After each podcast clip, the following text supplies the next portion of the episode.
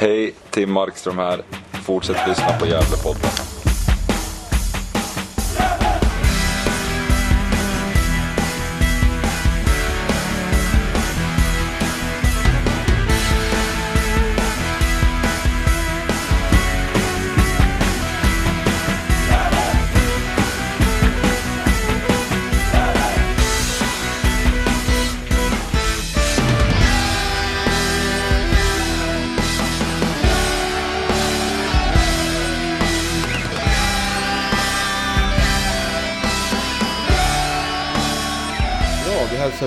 Varmt välkomna till säsongens tredje och sista Studio Carrick.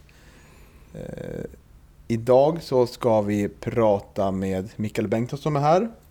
Och eh, senare i programmet så kommer andra supportrar och gästa. Bland annat kommer Hans och Josef Karstensen.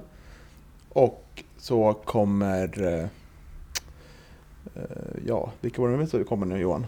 Glömde jag bort det? Apropå bloopers. Ja, jag kör om det då. Så du kunde komma på det utan till. Ja men det var Hugo, så kom jag på, sen var det inte någon annan. Lars annan. så var det. Ah, Ja. Det, okej. Ja men börja om då. Mm. Ja, varmt välkomna till säsongens tredje och sista Studio Carrick. Vi som gör Studio Carrick är Gävlepodden, alltså jag och Johan Norrström. Och idag så ska vi summera säsongen och eh, blicka framåt. Och vi har först här med oss huvudtränaren Mikael Bengtsson. Och senare i programmet så kommer Hans och Josef Carstensen och Lars Mosell och eh, Hugo Ådvall. Lite supporter som också ska summera säsongen. Eh, vill man stödja oss och få tillgång till avsnitt tidigare kan man gå in på vår Patreon. Eh, söker man efter Hjälpodden så hittar man oss. Ja, varmt välkommen då Mikael Bengtsson. Tackar, tackar. Hur är läget? Jo men det är bra tycker jag. Eh, gå in i en period som eh, alltid är lite speciell som fotbollstränare och, och sportansvarig i det här fallet. Så det är väl, eh, men det är bra. Det är bra. Känns som att den skiljer sig lite från förra året va? När det var många spelare under kontrakt. Mm. Skulle Ja, du säga att det är, är det mer större arbete? Eller mer utmaningar? ja, både ja och nej skulle jag säga. Eh, det är klart att eh, spelare som har kontrakt så är det ju absolut man bör ha en summering av, med dem också och så vidare, och samtal. Men såklart givetvis är det ett större arbete att skriva nya kontrakt och eventuellt hitta nya spelare och så där. Det, det är klart. Mm. Och eh, välkommen du också Johan. Ja men tack så hemskt mycket. Härligt. Det kan bli kul, eller hur? Ja absolut. Det här har vi sett fram emot nu. Många tuffa frågor. Många tuffa frågor. Nej då. Kör, kör. Det är bra. Jag tänker att vi kan prata om årets säsong. Mm. Eh, Men vi ska även prata lite om vårt spelsätt. Och eh, hur tanken går kring 2022 då med spelartruppen. Och lite annat smått gott. Mm. Men vi börjar med årets säsong då. Eh, Och hur har, hur har tankarna gått där kring, kring nioledarstaben? Vad har ni pratat om? Vad har ni, vad har ni varit nöjda med? Vad har ni varit mindre nöjda med? Mm. Ja, eh, det, det är ju en eh, säsong tycker jag som ändå är eh, lite speciell utifrån ingången till den och förväntningar och resultatet. Vi startar säsongen med, med att ha en poäng efter fyra omgångar och eller fem omgångar. Där en start egentligen gör att vi får nästan direkt börja titta på andra saker än vad jag hade hoppats på. Eh, och sen har vi en period som, som gör att jag tycker vi, vi eh, hanterar det ändå på ett bra sätt och börjar få även resultat. Och sen går det lite ner igen eh, och så får vi liksom hitta några vägar i det. Så att det har väl varit en, en väldigt eh, stormig resa på det sättet utifrån att det har, det har pendlat väldigt mycket utifrån vårt eh, sätt att arbeta och vad vi behövt gjort med gruppen. Eh, väldigt lärorikt ska jag säga, men eh, också väldigt upp och ner så att säga. Mm. Vad är det som gör att när var det så ojämn? Jag tänker på jag gör jättebra matcher mot eh, Sandviken och, och, och mot Brommapojkarna och sådär. Och sen så, sen, eh, sen så förlorar man mot, eh, mot Assyriska som, som var jumbo då och spelar Mm. oavgjort mot Hammarby TFF exempelvis och sådär. Vad, vad, vad är det som... Har ni liksom börjat fundera lite på det, vad det kan bero på att ni har varit så ojämn?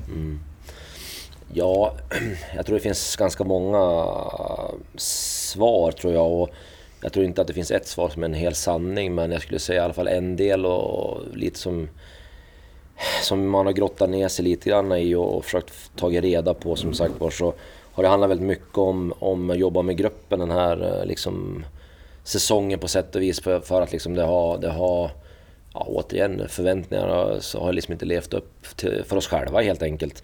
Så det har ju betytt att vi fått jobba ganska mycket med gruppen och saker och ting har kommit fram på det sättet att Precis som du säger, vår prestation har gått upp och ner. Vi möter lag som, som leder serien, vi vinner. Eh, vi möter lag som ligger i botten, vi förlorar. Och vad beror det på? Ja, vi var inne på det innan så vi skulle sända att det, det, det är 30 omgångar som ska spelas. Så är det så att eh, man har liksom en, en, en del på sidan av, av den här med fotbollen som gör att man, man måste prioritera vilka veckor man kanske ska jobba mer eller mindre. Man kanske måste mentalt gå in ja, eh, med olika delar i sitt plugg eller vad det nu än är för någonting. Eh, så är det klart att på en måndag morgon när man vaknar och vet att man ska möta Brommapojkarna på en lördag så kanske man väljer bort saker för att man ska känna att okej, okay, den här matchen på lördag kommer vara det tuffaste vi har kanske. Och lägger upp det efter det och sen eh, kanske måndagen efter så möter man kanske inte Brommapojkarna och då kanske man väljer, okej okay, men jag kanske måste ta några extra pass jobb den här veckan. Och utifrån det så blir också prestationen också lite upp och ner. Ehm, så där tror jag är en utmaning just att, att vara som, som där i alla fall semiproffs och man måste brottas med olika delar utanför fotbollen. Mm. Det är återigen, det finns många svar på det här men det, det är en del i alla fall. Mm. Jag tänker jag kan ta, fått in frågor här från några supportrar. Mm. Josef eh, Carstensen undrar bland annat. Ofta när man pratar om säsongen talar man om att det gick för bra på försäsongen. Hur kan något vara för bra negativ utveckling längre fram? Mm. Jag tror att, eh, nu har ju kanske inte du sagt det här då, men att det, det, det känns som att man hör det ganska mycket ut mm. från, ja, från spelare och tränare mm. överallt. Tror att det ligger någonting i det? Ja, jag vet inte hur man ska se negativt på det, men eh, om det nu är negativt vet jag inte, men det är klart att utifrån om man tänker sig våran förra säsong då när vi, vi börjar mot Sirius borta och åker på tokstryk tänkte jag säga. Eh, svarar upp det ganska snabbt genom att, att möta Sundsvall och vinner. Och, eh, och har ju såklart ett bra resultat både mot Brage och gör en, en bra prestation mot mot Östersund som, som har kommit tillbaka efter träningsläger och vi möts på ett snö, snö, snöisigt Gavlevallen och ändå gör en bra prestation. Och, eh, vi har väl även fler träningsmatcher som jag tycker. Vi åker ju faktiskt på även torsk mot Assyrisk också på träningsmatchen. Så att, eh, ja, det är klart att våra prestationer mot, mot eh, i alla fall ett allsvenskt lag men även superettan-lag har varit bra. Men det är ju precis återigen när säsongen har varit. Vi har kunnat prestera mot eh, ja, bättre lag så att säga. Men jag tror väl att det som en, om man får kalla det negativt, det är väl att förväntningarna och steg kanske lite orimligt upp. Att man kanske tänker att ja, men okej, man kan vinna mot ett GIF Sundsvall eller man kan vinna mot ett Brage. Då, då kan det väl inte vara något problem att, att vinna de flesta matcher i division 1. Men eh, återigen, det, det, det är något annat. Träningsmatcher är nog en sak och seriematcher är en sak. Mm. Mm, ja, när vi summerar säsongen nu då, så, så har ju ni haft problem eh, lite försvarsmässigt tycker jag mm. och släppt in lite mer mål än vad ni gjorde förra, mm. förra året. Eh, mm. har, ni, har ni börjat fundera på vad det kan bero på? Absolut, nej men det är klart att vi har gjort, eh, vi har gjort mindre mål också. Så att... Eh, nej men det är det. det är, jag, man kan tänka sig så här att vi... Jag, jag har en långsiktig pro, projekt i det här, det vill säga att år ett så, så, så, prioriterade vi extremt mycket vårt anfallsspel. Ehm, sett hur vi ville försöka spela bollen, eh, vilka verktyg vi skulle använda, vilka strategier vi skulle använda, eh, hur relationerna skulle vara mellan spelare och så vidare. Jag tror jag pratat om det förut. Eh, och vi la, vi la extremt mycket tid på det första året. Eh, extremt mycket tid skulle jag säga. Eh, jag skulle säga nästan 90-10 på, på vad vi tränar faktiskt. Eh, I år så har vi väl ändå ja, fortsatt lite åt det hållet, lagt väldigt mycket tid på den offensiva eh, delen. Eh, med också nya spelare, med att vi skulle vilja utveckla det och hitta lite andra vägar med, med lite variation i spelet men fortfarande behålla identiteten. Eh, vilket också har blivit en stor prioritering av det offensiva spelet. Eh, och när de här liksom, bitarna börjar sitta på plats, eh, vilket vi inte kan säga att vi har 100% gjort än, men vi har satt en grund tänker jag nu. Så nu kommer ju liksom någon annan del att år tre, eh, för mig nu då, år tre, ja men där måste det börja plana ut där vi liksom någonstans värderar alla skeden. Och, eh, som sagt var, det att, att jobba med det sättet vi spelar på, det, det, det tar tid, det är utmanande, Eh, det är eh, återigen eh, många saker att ta hänsyn till, så därför har vi prioriterat ganska kraftigt. Att vi släpper in mål och de målen vi har släppt in egentligen är ju väldigt stor del skulle jag säga. Till och på våren var det extremt mycket inspel inlägg. Under våren så hade vi inte ett enda kontringsmål. Under hösten så hade vi klart mer kontringsmål emot oss. Eh, för att vi tyckte att det inte var en offensiv så vi ville flytta fram lite spelare vilket gjorde att vi fick sämre balans. Så det är den hela tiden en balansgång tänker jag. Men generellt skulle jag säga att vi, vi eh, eh, har haft svårt med, med inspel och inlägg egentligen. Eh, och eh, vi har justerat det tycker jag under hösten och jag tycker vi fick till det bättre. Eh, och så vidare. Eh, men eh, å andra sidan så släppte vi mer kontringsmål. Men eh, återigen, det, det handlar också mycket till det individuella försvarsspelet skulle jag säga.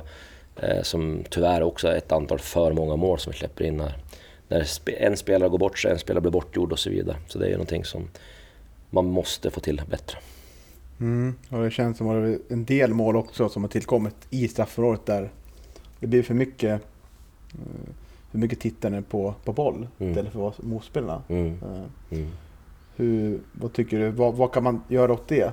Det problemet. Att det blir för mycket. Man blir, för, det hamnar nästan som, man blir nästan som ett ja, omedvetet zon, mm. zonförsvarsspel i eget mm. straffområde där istället för att mm. fokusera på ja, anfallen vad det kan vara.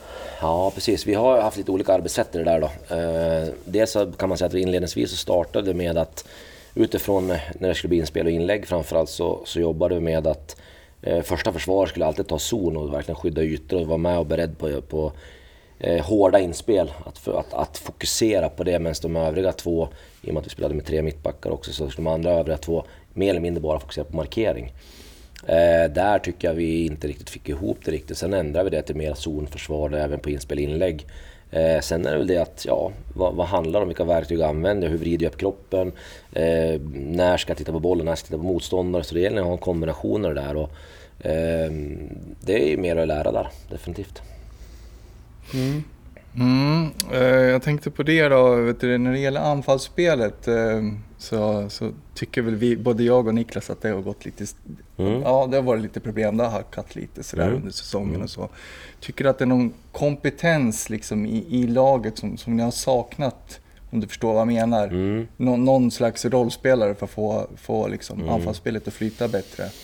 Mm. Eh man kan väl säga så här, vi, tittar man till år 1 2020 kontra år 2021 eh, så, så har vi ett klart mycket rakare spel eh, i det här året än vad det första året. Vi har alltså mer, jag tror mindre än tror 120 passningar mindre per match i år. Vi har från första året hade vi nästan 90 procent i passningsprocent, i år hade vi 85 procent. Så vi slår ju bort extremt mycket bollar i år kontra vad vi gjorde 2020. Eh, men vi, återigen, vi ville försöka hitta en balans i det där men vi har inte klarat av att få den balansen med att ha ett kontrollerat passningsspel till att vara lite mer rak. Och det, det har blivit en, en, en splittring på något sätt i, i, i, när vi gör vad skulle jag säga och därför blir det ju otydligt. Därför kan det också bli lite svårt att ha relationer mellan spelare. Men det är någonting som jag tycker har varit det största problemet med att vi, vi spelar långt och rakt när vi inte ska göra det, ibland så har vi possession när vi inte ska ha det och så vidare. Så det där tycker jag har varit en, en, eh, den största utmaningen. Det känns ju som att det, det man så mycket av 2020 och ja, lite var det att vi, vi har, om man tar Sollentuna-matchen på slutet som exempel. Mm. Vi har svårt att spela oss ur press och hitta en yta längre upp mm. när de pressar på högt. Mm. Vad, vad tror du, beror det på hur mittfältsrollerna ser ut eller blir att eh, laget blir för... Ja. En kombination av inte bara en spelare eller en position utan jag tror att det som jag säger, där tror jag att vi har haft, vi har haft för, jag ska säga för stor splittring av att när vi blir pressade så är det för få spelare som deltar nära bollen och för, för många som tycker att om de ska vi slå iväg den. Och där tror jag vi har haft den största otydligheten att för år ett exempelvis, då var det ingen tvekan. Lös situationen. Det, det var bara det som gällde. Eh, sen så är det klart att vi vill ha en variation i det när vi inte känner att kan vi inte lösa så ska vi såklart hitta andra alternativ då. Men jag tycker att där har det blivit i år alldeles för ofta vi inte försöker lösa situationen tillräckligt bra. Utan vi försöker hitta, och då är det så att några försöker lösa några gör inte det. Och då spelar det ingen roll om försöker man lösa det med kortpassningsspel så vi får få, spelar vi ett längre spel så vi får för att supporta den bollen. Mm. Så det där blir ju en följdeffekt som blir ja, fel i båda ändarna egentligen. Vi ska fortsätta på, gå in på spelsättet tycker jag. Eh, mm. Men en annan fråga här från Jiha, som han heter då, signaturen. Han frågar om du är du nöjd med truppens utveckling individuellt som kollektivt? Tycker du att man har tagit de stegen som du förväntar ja, dig? Som jag sa så den här säsongen har tycker jag varit mer en utmaning att hantera förväntningar än att vi har fått jobba med spelet om man ska vara helt ärlig. Eh, jag skulle säga att vi har haft mer grupparbeten, mera möten med gruppen om egentligen bara våra resultat eh, och förväntningar på det och så vidare. Eh, det är klart, vi, vi önskar, vi skulle ha haft önskat att vi bara hade kunnat fokusera på vårt spel, bara kunna jobba med vårt spel, jobba med individens fotbollsutveckling, men tyvärr har det blivit för mycket tid med annat. Eh, så det tycker jag väl att, ja, det, det är väl en, en, anledning till att jag inte tycker att vi kanske har fått lagt den tiden vi skulle behöva gjort på spelet, utan man har fått behandla ja, vart befinner vi oss i tabellen, den starten vi har, hur tar vi oss ur det och så vidare. Och det är, för mig är det inte så att, ja men okej, nu har vi haft en tuff start, men nu bryter vi vår identitet, nu gör vi någonting helt annat. Det, det tror jag inte på. Då, det, nej, det, så, så lätt kan man inte bryta någonting som, som man börjar bygga upp. Det, man måste fortfarande, sen kan man skruva i det givetvis. Men jag tror framförallt att det handlar om att hur hittar man tillbaka till en tro på saker och ting och hur hittar man tillbaka till, ja, som alltid med, med fotboll, eh, självförtroende. Vad, vad byggs det på? Är det förväntningar utifrån som gör att mitt självförtroende höjs eller sänks? Ja, då, då är det ju farligt. Är det vanligt då att, att eh, man, som du säger, att man får börja fokusera på sådana här saker eller beror det lite på hur, hur liksom gruppen är och mm. hur liksom ålder på gruppen mm. exempelvis och när det gäller erfarenhet och sådär? Ja, givetvis är det alltid så. Det, det, det är klart att det är en grupp som ska fungera eh, och, och fungera både när det går bra och dåligt. Eh, sen handlar det om att, tillbaka till det att ja, eh, om det nu inte går som man önskar eller ja, Eh, förväntningarna som de är och, och någonstans börjar man att tvivla på det. Eh, då, då, då kan det bli jobbigt för då måste man tillbaka till en tro på någonting. Och där eh, fortsätter man att liksom inte jobba, utan okej, vi ändrar spelet. Eh, så kan det vara en fara med att då kanske man inte glömmer bort att, jag menar, ah, vart är spelaren i det? Vart, vart är personen i det? Hur ska man hitta tillbaka till att man tror på någonting exempelvis? Och det är, för mig blir det att jag tycker att första tiden när vi började med matcherna så det fanns matcher jag tycker vi gjorde bra, men vi förlorade matcherna. Och det ställer till det, tycker jag, alldeles för mycket på, på, på liksom vårt sätt att spela på. Ja, men egentligen som sagt, då måste vi liksom börja göra något annat. Varför då? Är det det eller detaljer i det som vi måste jobba med? Så det, det blev liksom ett stort jobb med hur vi skulle gå vidare från det. Kännetecken från årets Gävle IF tycker jag var att eh, första kvarten var ju oftast eh, generellt sett väldigt bra, mycket energi. Sen dippar lite där. Känner du att att ni, mm, för jag tänker när, när du kom in till klubben, mm. att du målar upp en bild att det här ska vi med, vill vi med vårt spelsätt efter ett år, mm. därefter två, därefter mm. tre. Mm. Känner att ni ligger lite stilla där fortfarande, att ni behöver ta några steg tillbaka för att jobba med vissa delar? Eller ja. ligger ni i fas? Nej, jag skulle säga så här. Eh, det är klart att ett, på den här nivån och allt vad det är så är ju klart att den här med, med att utveckla någonting, med att jobba med prestationen, eh, är ju, det är ju ett långsiktigt projekt. Det kommer alltid vara det tycker jag. Eh, sen är det ju så att vi lever i en värld där resultatet är eh, det som är lättast att mäta. Eh, men tyvärr tycker jag ibland när resultatet speglar för mycket av att liksom, ja, prestationen, om man inte kan få ihop de sakerna. För det är så här tycker jag, det finns vissa matcher vi har vunnit var inte alls varit bra. Men det har man liksom, ja men vi vinner så det spelar ingen roll. Eller tvärtom, ja, men vi, vi, vi förlorar men vi spelar faktiskt riktigt bra. Så är det svårt att hitta den typen av, ja men följer vi ändå samma plan eller inte? Eller liksom blir att, ja, lite grann som vi pratade om där inledningsvis, vi tar en poäng på fyra matcher och helt plötsligt så är det lätt att ja, men, vi spelar helt åt, det är för fel i spelet. Och det behöver faktiskt inte vara hela sanningen. Det är idag Luleå som vi åker på en straff i sista som hände, mer eller mindre. Vad hade hänt om vi inte hade gjort det eller hade vi inte släppt in kontringsmål? Vi hade vunnit där. Eh, vi hade Axel Näs som har en jättechans mot Sollentuna borta. Vad hände om det var 2-1 där?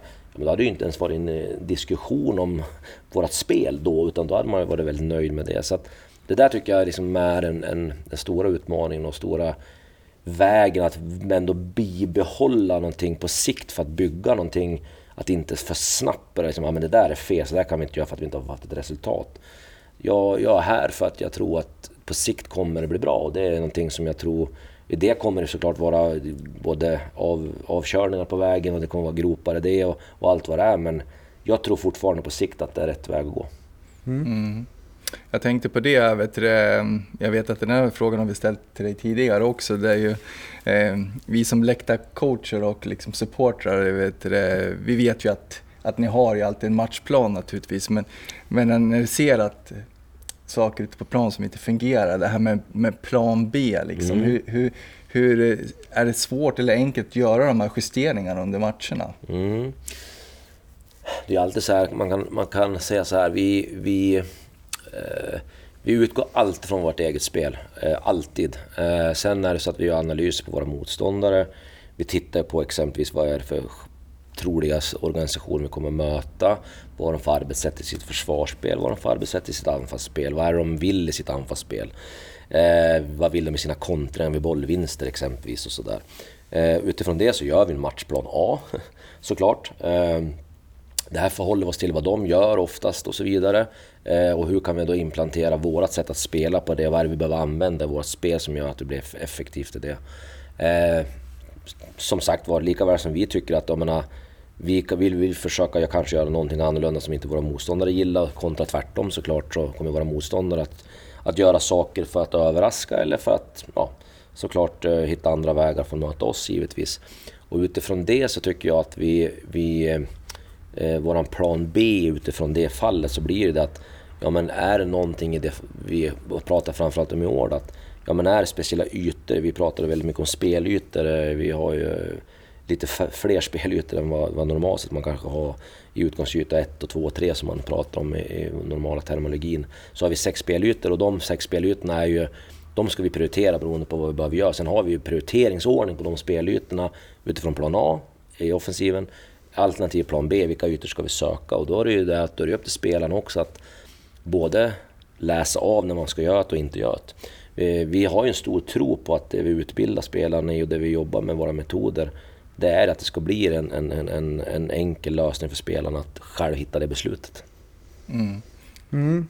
Och eh, ja, någonting vi såg, tycker jag i alla fall, på ja, kanske sista tredjedelen av säsongen, var att det kom ju ett annat djupledsspel för våra anfallare, tycker jag. Mm. Eh, både Jakob och Leo kom med mer löpningar och fick med bollar att jobba på. Mm. Och det är ju sätt att bryta av den här sista tredjedelen då, att skapa mm. farligheter. Mm. Eh, annars har ju det varit ett stort, eh, ett stort frågetecken tycker jag under året. Att det, det, vi har mött lag som har backat hem och lyckats ganska bra med det. Mm. Eh, vad tycker du, vad behöver vi förbättra, förbättra här hos, i både nuvarande lag och eventuella nyförvärv då? Mm. Man kan säga så här så eh, vi vill alltid hota sista linjen. Eh, jag tror att det kan vara lätt att man utifrån inte tro det. Utifrån ibland att man passar bollen för mycket kanske i, i backlinjen och så vidare. Eh, men vi vill hitta bra lägen att spela bollen framåt. Vi vill hitta bra lägen att hota sista linjen. Vi, som sagt, vi har en prioriteringslista på, på spelytor och en prioriteringslista är ju bakom motståndarens backlinje såklart givetvis eh, på vissa på vissa ytor. Så vi vill att alltid bollhållaren, när han får bollen, ska kunna titta efter det. Så den relationen mellan bollhållaren och eventuellt en forward eller en ytterfältare eller vad det nu är. Den relationen ska uppstå ifall vi ska söka den ytan. Gör inte den det, då ska vi ta nya, nya beslut. Eh, och det där är ju, det där är återigen, det är en lång process att sätta. Eh, sen handlar det om också att nöta saker, hitta relationer och så vidare. Men jag tycker att, jag tycker att vi har... Det vi, utmaningen i det här, det är samma där, ja, spelar en långboll eller spelar bollen bakom backlinjen? Ja, vilka positioner har vi? Har vi en backlinje som är låg? Har vi mittfältare som har mött bollen precis? Spelar vi då bollen mot en forward bakom? Vad, vad kommer den forwarden göra? Vi har inga spelare som kan vara en mot fyra. Eh, det är knappt något lag som har det. Så att för mig är det inte rätt läge heller att spela bara för att en spelare löper. Troliga liksom, procentuella delen att den kommer att tappa bollen är för stor. Så då ska du inte spela bollen. Mm. Däremot har vi positioner där den andra forwarden nära den andra forwarden, in i mitt fält är på väg upp i det eller vad det nu är. Ja men nu är det en helt annan förutsättning att spela bollen. Men det beror på första situationen. Hur har bollhållarens situation varit? Har han varit pressad? Ja men börjar alla spelare springa upp då, då kommer den spelaren som är pressad kommer inte kunna nå den bollen. Så att eh, det är en del, nu, nu är vi inne på saker i det, men det där är saker, verktyg och, och metoder som vi jobbar med hela tiden och det är det är hela tiden ett beslut som måste tas på, på banan helt enkelt. Och förhoppningsvis tar alla bra beslut samtidigt. Det är ju det man vill. Mm. Och eh, jag tänker något vi har sett i din tid i klubben är att eh, mittbackarna har blivit mer spelförande och lite mer mm. delaktiga i anfallsspelet. Mm. Eh, jag skulle gärna vilja se att, att det blir lite mer, att de vågar gå lite längre upp för att mm. då rör sig de andra där. Mm. Är det något ni har pratat om, att våga bryta lite ja, lite mönster längre fram då? Nej men absolut, det är ju eh, samma där jag förstår att man har den bilden och jag skulle också vilja dela med den bilden av att vi, vi har sagt väldigt ofta, skulle jag säga, väldigt ja, tydligt också för den när vi spelar i backlinjen exempelvis, spelar vi med tre backar eller spelar med två backar, spelar ingen roll. Spelar vi en, en, en passning mellan en inneback till en annan inneback, ha den möjligheten att inte passa bollen framåt så kan han ta bollen framåt själv. Och det tycker jag att vi har varit för dåliga på generellt sett. Eh, för det är ju också ett sätt för en spelare längre upp i banan, om en mittback tar fram bollen så är det en signal på att okej, okay, nu ska min aktion börja. Vad ska jag göra? Ska jag möta bollen? Ska jag gå? Vilket gör att nästa spelare som man kanske har en relation med den forwarden, okej, okay, han gick, nu möter jag och så vidare. Så är ju liksom den processen igång. Men allting startar med bollhållaren. Eh, det är där, det, det är där egentligen allting börjar. Hur är bollhållarens situation? Vad kommer han att göra? Vad gör han med bollen? Och är han för otydlig med ja, men han har blicken nere i backen, han tar emot en boll och spelar ut den i sidled. Ja, det är klart att inte någon spelare längre upp i banan kommer börja löpa. För det är ju liksom inga signaler de får för att göra det. Så att det är nästa del att jobba med och försöka jobba ännu mer och ännu tydligare med. Men vi har försökt och vi jag tycker stundtals vissa matcher har det ja, funkat ganska bra tycker jag. Mm, och vi, om vi ska avsluta kring spelsätt så har vi spelat en del olika ja, formationer under året. Mm. Det har varit dels trebackslinje och dels en, ja, en, en två mittbackslinjer. Då. Mm. Eh, vilka lärdomar har du tagit från de här olika formationerna under året? Mm. Vad har mm. varit bra och vad har det varit mindre bra?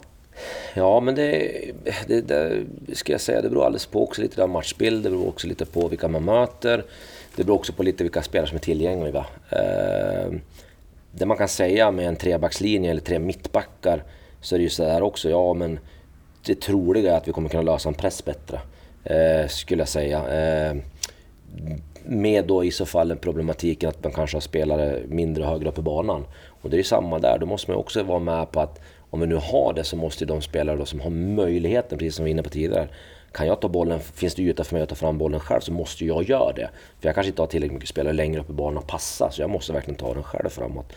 Det är ju den ena delen. Den andra delen, när man spelar med två mittbackar exempelvis, eh, eh, så är det klart att där, där kommer det kanske vara lite svårare för dem att eventuellt lösa alla gånger med att spela sig sinsemellan, för det kan vara längre avstånd, eh, du har lite sämre vinklar och sådär. Eh, men du kanske har mer spelare högre upp i banan, vilket gör att de spelarna ska ha en större relation och jag som mittback bör ha en större blick uppåt eh, och titta på vart de är någonstans. Så att det, det, det särskiljer sig lite grann på det, skulle jag säga. Mm. Och en del i det här anfallsspelet så de gånger vi spelade 4-2 tror jag, det var en, en del gånger så kom ju Sebbe ner som en Mm, ja. Som en tredje mittback i anfallsspelet, typ, ja. kan man säga. Ja, men precis. Eh, vi, vi hade en tydlig bild med Haninge borta exempelvis. Eh, när vi gjorde det exempelvis. Och det var väl också egentligen, tycker jag, Haninge...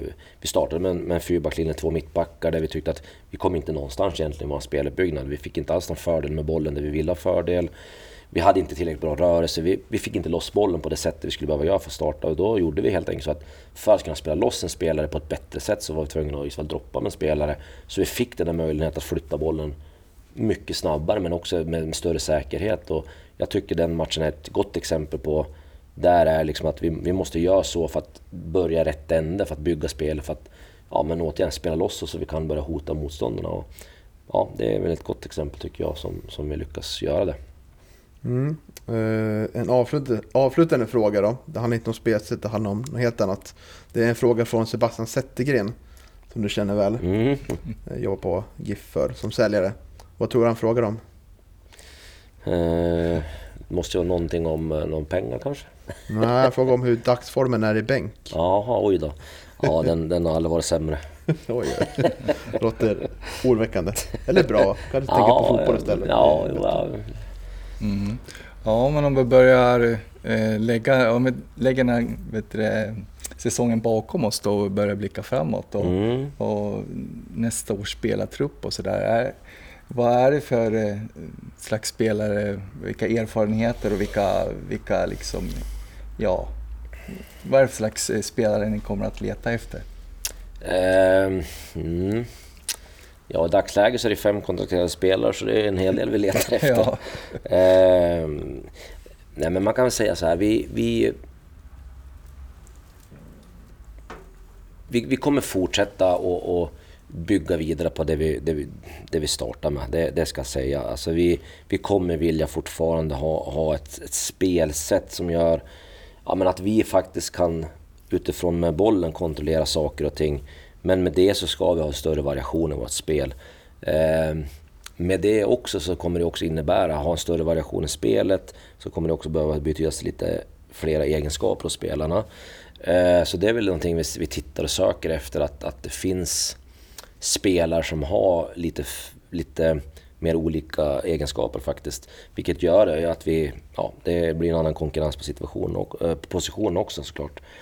Eh, så det, det är vad vi kommer göra. Eh, och sen är det det att vi, vi kommer ju behöva titta på den individuella egenskaperna vad det gäller också, vad vi har saknat då. Vi pratar om det här individuella försvarsspelet exempelvis. Eh, vi tittar kanske på det offensiva. Vi har, vi har sett högre XG-värde i år än vad vi hade 2020, men vi har färre mål. Vad beror det på? och så vidare. Så det, det är klart att sådana saker, det handlar mer om också individuella skills helt enkelt. Så att det är också en viktig del. Många av spelarna som, som har kommit nu sen du kom in har ju varit här i två år. Mm. Mm. Känner du att eh, är kontinuitet viktigt inför fortsättningen också till stor del? Eller känner du att vissa har, har kanske haft, eh, ja, haft det förtroende längre tid och kanske behöver se sig om då? Man Mm. tycker så. Det där, jag tycker det är en jättesvår eh, fråga utifrån att kontinuitet tror jag på, på lång sikt är, det är bra liksom. För att någonstans så behöver du inte kanske börja från ruta ett och allt vad det innebär för någonting. Men samtidigt får det inte heller vara att, att man känner att man någonstans ja, men blir bekväm. Eh, man, man får liksom inte känna att ja, men jag är ganska trygg i det jag är. Jag behöver liksom inte eh, vara på tårna hela tiden. Det, det är inte heller bra. Det, fotboll är ju ändå trots allt allt vad jag tycker och anser är liksom viktigt med fotboll och att man ska ha vissa passningar och bla bla bla. Det är fortfarande en kampsport, det är fortfarande en fysisk sport. Du måste löpa, du måste ha rätt mentalitet och allt vad det innebär. Och det, det, den biten är viktig och den tycker jag måste in ännu tydligare nästa år. Mm. Och eh, vilka letar ni på, på, några, på några speciella områden? Många har ju kommit från, ja, från Sundsvall, Umeå. Mm. Mm. Och så har vi ju Isak från Lidberga från Stockholm. Och, Mm. och så där, några från Sandviken också. Mm. Går du runt och kollar på något specifikt område eller serie? När, när du kollar runt? Ja, jag vet inte hur jag ska uttrycka mig där, men eh, det är kopplat till ganska mycket saker. Det är klart att det för oss för oss är det svårt, jag menar, att börja ta spelare från Skåne eller Stockholm eller utomlands. Det, det är en kostnad som inte vi kan bära. Vi, vi har inte de, den ekonomin i Gävle IF att, att liksom lägga pengar på sådana spelare, för det, det, det blir för dyrt. Så vi måste ju titta på ja, men lite grann vad är billiga lösningar? Eh, finns det spelare som bor i Gävle, som kan pendla, som kan... Eh, ja, och så vidare. Eh, det är ju där, vi, det är där verkligheten är liksom. Så det är, det är så vi måste göra. Sen hoppas man ju att man får ihop en trupp där man ändå på något sätt kan krydda det med någon spelare. Eh, Men eh, jag vet inte om det är svar på din fråga, men nej, vi måste ju titta på, på lösningar som gör att det inte blir för stora kostnader. Mm. Mm. Jag tänkte på det, ja nu har ju Sebbe Sandlund har ju tackat för sig efter fyra Mm. säsonger och sådär. Eh, och du har haft, eh, antar jag, även ett andra samtal med, med spelarna i Mm. spelartruppen. Mm. Är det fler som annonserar att de, att de kommer att, att röra på sig? Nej, det, det har jag inte fått. Jag har inte fått någon, någon eh, så konkret som, som Sebbe. Med att han, han hade bestämt att jag, jag lämnar och jag kommer flytta. Eh, eh, det har jag inte fått konkret så. Det absolut inte. Sen är det ju såklart givetvis som, som många spelare i- på den här, den här tiden av, av året så man vill titta runt, man vill höra sig för, man vill ta, prata med sina agenter, man vill titta vad som kan dyka upp och så vidare. Ehm, ja, jag tycker det är väldigt nyttigt och, och hälsosamt att spelare vill titta alltså, på högre serier. Det, är väl bra att de har den inställningen. Så att, eh, men som sagt var, inget konkret på något sätt att någon som har sagt hej och tack. När, när räknar du med att kunna presentera eh, de första kontraktsförlängningarna då? Mm. Kan det bli aktuellt före, före jul? Mm, ja, absolut, det skulle jag säga. Mm. Spännande. Ja, vi kom in lite på... Eh, vi har ju en del spelare i truppen som pluggar. Eh, och många på den här nivån är ju semiprofessionella. Man inte Mm. kan leva på fotbollen Mm. fullt ut. Eh, och eh, ja, var inne lite på. Man kanske inte kan ha fullt fokus på fotbollen. Eh, är det något du väger in då du diskuterar kontraktsförlängningar? Så att man, man måste ha liksom, Mm. lägga fullhjärtad energi på matchdagar det kan vara. Ja, men jag tror att... Ehm, det bara väl också liksom blev lite mer klart för mig att, att vi, vi måste förstå vart vi hierarkiskt sett är någonstans i den här serien. Jag tror att det är lätt och jag är absolut en av dem som känner att ja, men Gävle IF är Gävle IF och med automatik så är man liksom... Man ska inte vara här, man ska vara högre upp och allt vad det innebär. Så bara utifrån det så känner man att ja, men vi, vi ska alltid vara med och slåss i toppen ungefär. Men jag, eh, ja, som jag säger, jag har någonstans fått en verklighetsuppfattning av att eh, ja, men hierarkiskt sett så är vi inte där uppe. Vi, är, vi kan inte slåss mot de lagen rent ekonomiskt. Det är, vi är inte ens nära om man ska vara helt ärlig. Så vi måste hitta en, nej, nej, vi måste hitta en annan väg helt enkelt. Eh, eh, så jag tror att det handlar om det som du säger där med, med, med, med våra spelare. Som vi, vi, har inte, vi har inte pengar att betala dem för att de ska kunna mer eller mindre hålla på med fotboll. Det går liksom inte, det, det är orimligt. Och utifrån det så måste vi försöka hitta en helhetslösning med jobb eller plugg eller vad det nu än är för någonting. Så det, det, är, nu, det är den stora utmaningen tror jag som vi har som, som förening. Att hitta det paketet, skulle jag säga. Och vi har ju din gamla klubb, GIF Sundsvall, som är ju, ja, har ju blivit ett klassiskt jojo-lag kan man säga. Mm. Man har aldrig, var länge sedan man var nere på den här nivån, division 3-nivå. Ja, seriemässigt då, men ehm, de har ju en trupp nu som består av 75-80% från egna Ja, från Leden. Norrland i alla fall. Norrland. Ja, Mm. precis. Eh, vad tycker du, vilka lärdomar kan, kan Gävle IF dra av Sundsvalls fina akademiarbete? Som själv varit där. Ja. ja, man ska komma ihåg att Är det Sundsvall... bara kopplat till ekonomi tror du? Mm, av att de går upp tänkte du eller? eller nej? Ja, det här fina att de fostrar många fina spelare och sådär. Nej men det är, det är klart att det är ett jättelångt arbete bakom det skulle jag säga. Och man ska också komma ihåg att Sundsvall har en stor erfarenhet av, av fotbollsgymnasiet och, och så vidare. De hade ju, eh, kommer jag inte ihåg om det var 83, 84 man startade med riksidrottsgymnasierna för fotboll uppe i Sundsvall. Eh, och det var tre stycken i hela Sundsvall, eller i hela Sverige.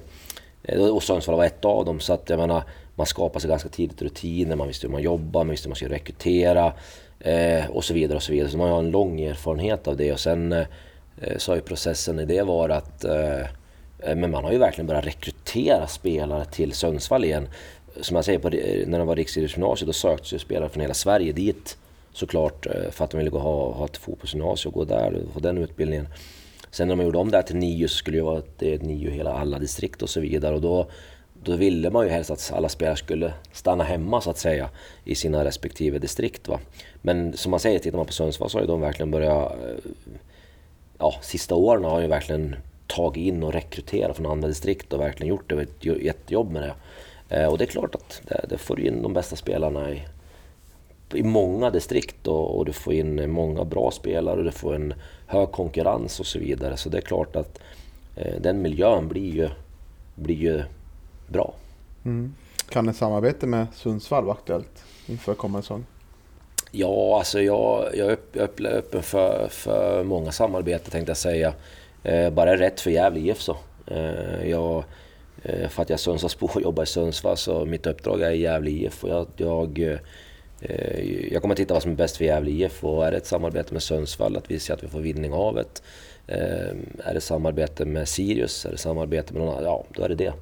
Eh, så vi, vi vill titta vad som blir bäst för Gävle såklart. Har det förts samtal med eh, våra inlånade spelare, Gustav Nord och Samuel Wikman inför kommande Ja, in, ja, inte mer än att jag har haft ett avslutande samtal med dem och fått höra deras eh, eh, ja, egentligen feedback på deras tid som har varit här och vad de, hur de har upplevt det och ja, hur, de har, hur de har presterat och lite feedback på det helt enkelt. Och sagt att jag absolut eh, tycker att det var ett fint samarbete med dem som personer och som fotbollsspelare. Och, eh, såklart givetvis, båda de går ju tillbaka till sina respektive klubbar nu och följt fokusering på det. Och, vilket de ska ha, de har kontrakt med, med båda sina klubbar. Så att, eh, jag önskar dem lycka till och skulle någonstans i framtiden öppna upp nya dörrar att det skulle vara aktuellt så de är jättevälkomna.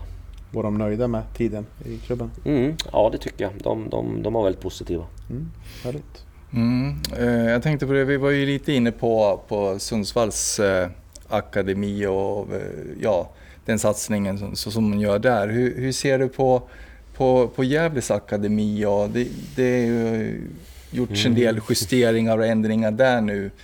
Eh, hur, hur, ser du på, på, på Gävles akademi och, och chanserna att eh, att eh, så småningom lyfta upp eh, spelare av laget därifrån? Mm. Ja, eh, vad ska jag börja det tänkte jag säga. eh, men man ska ju komma ihåg också att eh, Gävle tycker jag hade en bra akademi, speciellt man var i Allsvenskan och stora delar när man var i Superettan faktiskt. Sen, sen händer det saker med att åka ur en, en elitverksamhet med med SEF-stöd och allt vad det innebär som genererar pengar ner till akademier där du kan ha en bra verksamhet eh, försvinner ju. Vilket gör att, jag vet ju att mm, vår akademi, både på pojk och flicksidan, har ju haft, det är, det är tufft liksom. Det är få ledare, eh, det är få, man ska, jobba, man ska jobba med mycket saker runt det där. Och det man önskar det är att de som är där och jobbar med fotbollen ska få just jobba med fotbollen och utbilda och utveckla spelare. Men det kan ha varit mycket andra saker som man har fått hållit på med. Eh, så det är också lite kopplat till ekonomi såklart, eh, på, på resurser och allt vad det innebär. Och, eh, sen tror jag också att man, man eh, ja, återigen bör, bör titta på, vilket man som sagt gjorde för x antal år sedan, att man, ja, men man rekryterade ju från Hälsingland, man rekryterade ju från, jag vet inte om till och med man till Dalarna och rekryterade och så vidare. Och det gör man ju inte riktigt nu. Va? Då, då är det klart att eh, Gästrikland är ett ganska litet distrikt ändå trots allt. Ja, apropå eh, framgångsrika spelare från Hälsingland så har vi en spelare som inte bor kvar i utan bor i Ängelholm. Mm. Eller närområdet, som heter Johan Oremo som vann mm. skytteligan division 2. Mm. Hur ska vi lyckas sätta igång en övertalningskampanj? Att han lämnar ettan ja. södra, ettan norra. Det kan ju vara viktigt att ställa frågan till vad man själv vill. Ja, okay. Eh, det är någon bra första fråga i alla fall. Och skulle han vara sugen att komma tillbaka till Gävle och satsa på, på det så då kan vi ta en diskussion. Härligt. Ja, men eh, ser du potential då? Eh, med några spelare från akademin. Är det några du för, för samtal med att eventuellt kunna bli aktuella nästa år för ett A-lagskontrakt? Eh, ja absolut. Mehmet har gjort ett jättebra jobb med, med P19 framförallt. Det är de som jag ska vara ärlig som jag mm. följt mest då givetvis. Eh, så han har gjort ett jättebra jobb med de spelarna och fått bra utbildning och gått i de spåren vi har utbildat våra A-spelare. Så att den, den övergången och den ingången eh, blir bra tycker jag. Eh, sen är det klart att man ska Eh, träningsmiljön är jätte, jätteviktig och har fått en jättebra utbildning. Sen är det klart matchmiljön de har haft är kanske inte det absolut vassaste de har kunnat haft. Va? Men, men eh, utbildningsmässigt så har de fått en bra utbildning. Man, de, de är ganska inkörda på den termologin vi använder i A-laget. De har en ganska stor förståelse till, till vad vi håller på med. Så, så det är, dels det är jättebra, det tycker jag är en positiv del i just akademi och, och A-lag så att säga. Eh, så det finns absolut spelare där. Det är, just nu är det tre som har varit på träning hos under, under stora delar av hösten så, och kommer att starta mm. upp hos mig även i januari. får vi se vart det, vart det leder. Mm, spännande. Uh, ja. Ja, nej, jag tänkte på uh, hur har du tänkt med, med storleken på truppen till, till nästa år? Sådär? Mm. Ja, jag vet det låter tjatigt nu. ja, det är klart, det har ju också med ekonomi att göra. Jag, jag, ehm, Drömscenariot då? Ja, nej men jag tror så här, ska man, ska man återigen få det att gå runt under 30 omgångar och prestera i 30 omgångar så bör du ha en... Titta bara återigen på, på de som är i våran serie, BP, Dalkurd, Sandviken, Karlstad. Alltså det är ju det är 25 spelare någonstans liksom. Ehm, och, och eh, ja, jag skulle säga att vi bör ju minst vara 20 utspelare och två målvakter tycker jag. Mm. Det, det, det skulle jag säga. Det, det hoppas jag på att vi kan få ihop. Ja, för eh, ja, det, var, det var ganska tunt på, på bänken nu under hösten faktiskt. Ja, ja men det... Ja, så är det ju. Som sagt man ska, man ska klara av 30 omgångar och, och också känna att man kan eh, byta spelare utan att man tycker att det ska vara stor skillnad. Mm. Skulle du... Resonerar du och, eh, ja, du och Mehmet kring, kring truppen att, ja, att det kanske kan vara värt att ta in en, en spelare med lite, med lite högre lön då, och större spetskvaliteter och därefter fylla upp med någon från egna leden som kan vara talangfull än att ha, Mm. än att ha två spelare som är ganska jämna då, om du förstår frågan. Mm, absolut. Mm. Det som är faran tycker jag det här med att, att lägga för mycket pengar på en spetsspelare är just att presterar inte den spetsspelaren av olika anledningar. Det kan vara skador, det kan vara sociala saker bredvid fotbollen, det kan vara ja, vad det nu än är för någonting. Så, så är det verkligen att lägga pengar i, liksom, i säcken på det sättet och liksom vet inte vad du får riktigt kanske alla gånger. Jag, jag tycker att det finns en fara med det. Att jag, jag skulle hellre vilja fördela ut de pengarna och få en jämnare och bredare trupp helt enkelt. För jag tror ändå det... Eh, återigen med den ekonomi vi har så, så är det nog lite det håller vi får sikta på. Mm.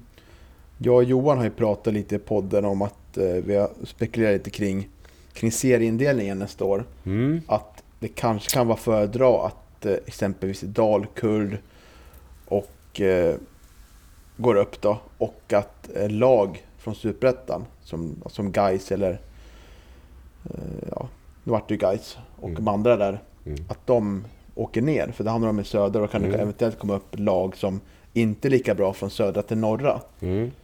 Eh, Och den här säsongen då var det väldigt oturligt att BP inte gick upp från kval förra Ja, året. Precis. De blev kvar och Dalkurd åkte ur. Eh, Hur pass viktigt tror du att det är för att kunna ta, eh, ta lite steg uppåt där?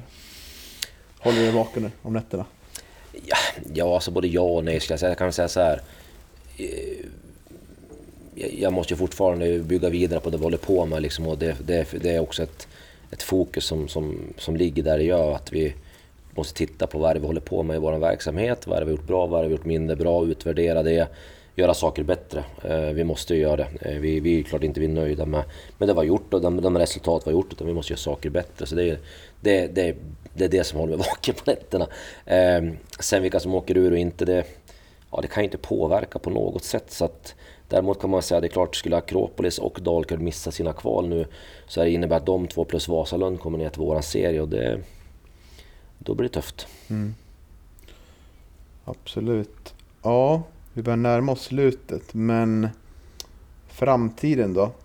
Uh, nu spelar vi in det här en och en halv vecka innan det släpps, så det kan ju hända saker när det här väl sänds. Men jag tänker som saker som, som spelschema när, och försäsongsschema, när, när kommer det, det bli aktuellt och hur tänker du kring försäsongen? Ja. Liknande upplägg som...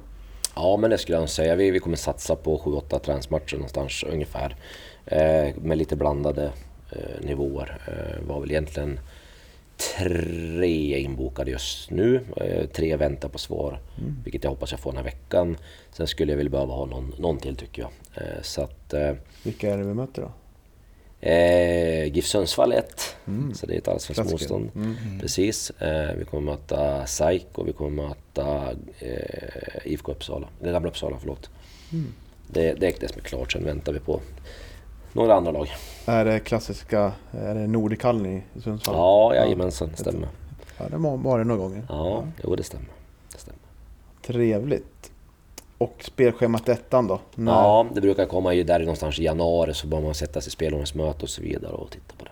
Mm, det väntar man ju på nu när säsongen är över. Mm. Mest spännande vilka man får i bortapremiär eller hemmapremiär och sådär. Med derbyn är Ja, framförallt. just det. Ja, det är viktigt sånt där. Och vi har ju, mm, ja, vi har ju pratat om det i podden också, att vi tycker att det är lite skönt att, eh, att det, det är bara i december i stort sett, sen så Ja, drar det igång igen. Ja, Ja, det det bra. säsongen håller på för länge nu. Det var fruktansvärt kallt sist. Ja, jo, det förstår Ja, jag. för, förvisso, det, det kan, jag. men, men ändå positivt Ja, det är att det positivt. drar igång i januari. Ja, det är sant. Mm. Det är sant. Men eh, lagkapten då? Vår lagkapten nu, Sebbe Sandler, lämnar ju. Mm. Hur många kandidater i nuvarande trupp ser du som eventuella eh, potential till lagkapten? Ja, det är ju fem kvar så det är väl fem. så det är väl... Vi Ja, om du får välja om de alla blir kvar då, vill säga. eh, ja, jag, har, jag ska inte säga att jag har utsett någon på det sättet. Det beror ju också lite på vilka som kommer in såklart givetvis. Eh, men eh, vi, vi, vi ska sätta en lagkapten som, som ska, ska stå för, för Gävle IF och som ska driva laget och, och vara den som bär fanan längst fram. Så ska det vara. Men hur skulle du säga, skulle det kunna vara, är det viktigt att, den, att det blir en lagkapten som har varit med något år? Eller kan det vara, om det är en tillräckligt bra ledare, kan det vara ett nyförvärv då? Väger in sånt? Mm, ja, alltså återigen är det rätt spelare som vi värvar in eh, som har, har den, de egenskaperna som vi behöver som lagkapten och, och så vidare. Så absolut så är jag inte främmande för det. Eh, sen är det alltid sådär, jag, jag, jag gillar ju att, att försöka bygga och det är ju därför jag också är här försöka sätta någon typ av kultur och att det ska leva vidare oavsett. Liksom. Och det är klart, i samband med lagen och lagdynamiken och allt vad det innebär så är det klart att de en spelare som har varit med och kan ta vidare liksom, med de, de, de eh, delar vi har jobbat med och bära den kulturen vidare så är det inte heller fel. Mm. Ja men grymt. Då tackar vi dig mycket för att du tog dig tid och kom Ja. hit. Ingen fråga om, vi, om när, liksom, vi, vilka nyförvärv som kommer in. Jo, Eller, jo absolut. Har, har du något att... tänkte jag skulle släppa ett par stycken här men eftersom vi inte har fått frågan så hoppar jag där. Okej, ja men... eh, he, ja, Ja, nej, men alltså nyförvärv vill vi alltid höra Ja, om. precis. Ja, precis. men det är, är det något på G alltså, tolkar jag som. Eh, ja men det, det kan det vara. Mm. Så när, här, när det här släpps då, den 9-10 december, så kan det vara ute då? Något kommer att presentera det tror jag. Ja, Mm, spännande. Väldigt spännande. Är det en... eh, Är det en startspelare skulle du säga, eller är det något som kan bli bra på längden? Ja, så? alltså jag värvar ju inte in. Alla är ju potentiella startspelare. Ja. Jag skulle inte värva in dem. Eh, det kan vi säga. Så att ehm, eh, det får vi se. Mm, spännande. Verkligen, verkligen. Ja.